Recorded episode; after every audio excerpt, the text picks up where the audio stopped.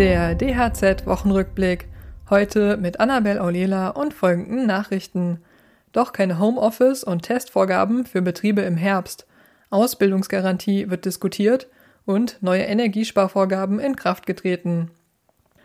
Die geplanten Corona-Vorgaben für Unternehmen sind entschärft worden.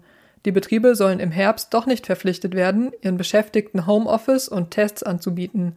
Laut der neuen Corona-Arbeitsschutzverordnung sollen Arbeitgeber diese Angebote für die Beschäftigten lediglich prüfen.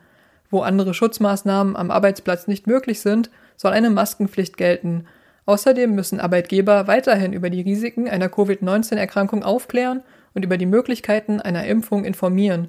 Diese müssen sie auch während der Arbeitszeit ermöglichen. Die neue Verordnung soll ab Oktober gelten. Die Folgen der Corona-Pandemie sind auf dem Ausbildungsmarkt noch immer zu spüren. Die Zahl der neu geschlossenen Ausbildungsverträge liegt immer noch deutlich unter Vor-Corona-Niveau. Der Deutsche Gewerkschaftsbund kritisiert, dass nicht einmal mehr jedes fünfte Unternehmen in Deutschland ausbilde. Arbeitsminister Hubertus Heil kündigte an, dass er das Thema mit einer Ausbildungsgarantie im Herbst angehen wolle. Jugendlichen, die keine Lehrstelle in einem Betrieb finden, soll ein außerbetrieblicher Ausbildungsplatz zugesichert werden. Handwerkspräsident Hans-Peter Wollseifer hält von einer solchen Garantie nichts, zumal es im Handwerk zahlreiche unbesetzte Ausbildungsplätze gibt. Vielmehr brauche es eine bessere Berufsorientierung an den Schulen. Junge Menschen müssten in die Lage versetzt werden, den passenden Beruf für ihre Talente und Interessen zu finden. Seit dem 1. September gilt eine neue Energieeinsparverordnung. In Büros dürfen Arbeitgeber die Temperatur jetzt auf 19 Grad verringern. Die Energiesparverordnung verpflichtet zwar nicht dazu, schafft aber den rechtlichen Rahmen dafür.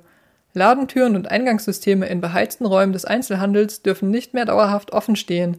Der Betrieb von beleuchteten oder lichtemittierenden Werbeanlagen ist nur noch zwischen 16 und 22 Uhr erlaubt. Über Nacht und während des Tages sind sie auszuschalten.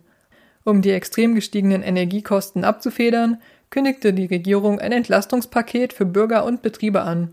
Wie die Hilfen konkret aussehen sollen, ist bislang jedoch völlig offen. Weitere Nachrichten für das Handwerk sowie praktische Hilfen für Unternehmer finden Sie immer auf dhz.net oder in unserem kostenlosen Newsletter.